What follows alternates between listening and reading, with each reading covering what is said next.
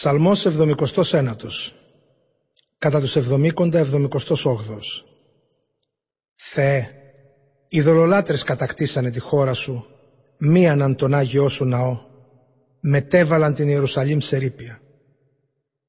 Τα πτώματα έδωσαν των δούλων σου στα όρνια του ουρανού τροφή, τη σάρκα των πιστών σου στις γης στα γρήμια. Χύσαν το αίμα τους σαν το νερό γύρω από την Ιερουσαλήμ και δεν ήταν κανείς για να τους θάψει.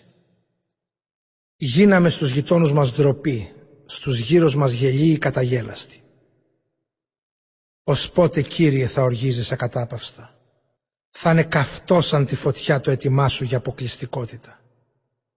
Σκόρπισε την οργή σου στους ειδωλολάτρες που δεν σε αναγνωρίζουν και σε βασίλεια που δεν επικαλούνται το όνομά σου. Αυτοί κατέφαγαν τον Ιακώβ και ρήμωσαν τη χώρα του. Μη μας καταλογίσεις τις ανομίες των προγόνων μας. Ας έρθει να μας προϋπαντήσει η ευσπλαχνία σου, γιατί δεν έχουμε άλλη απαντοχή. Βοήθησέ μας, Θεέ σωτήρα μας, για χάρη κάντο της δικής σου δόξας. Σώσε μας και συγχώρησε τις αμαρτίες μας για την τιμή του ονόματός σου.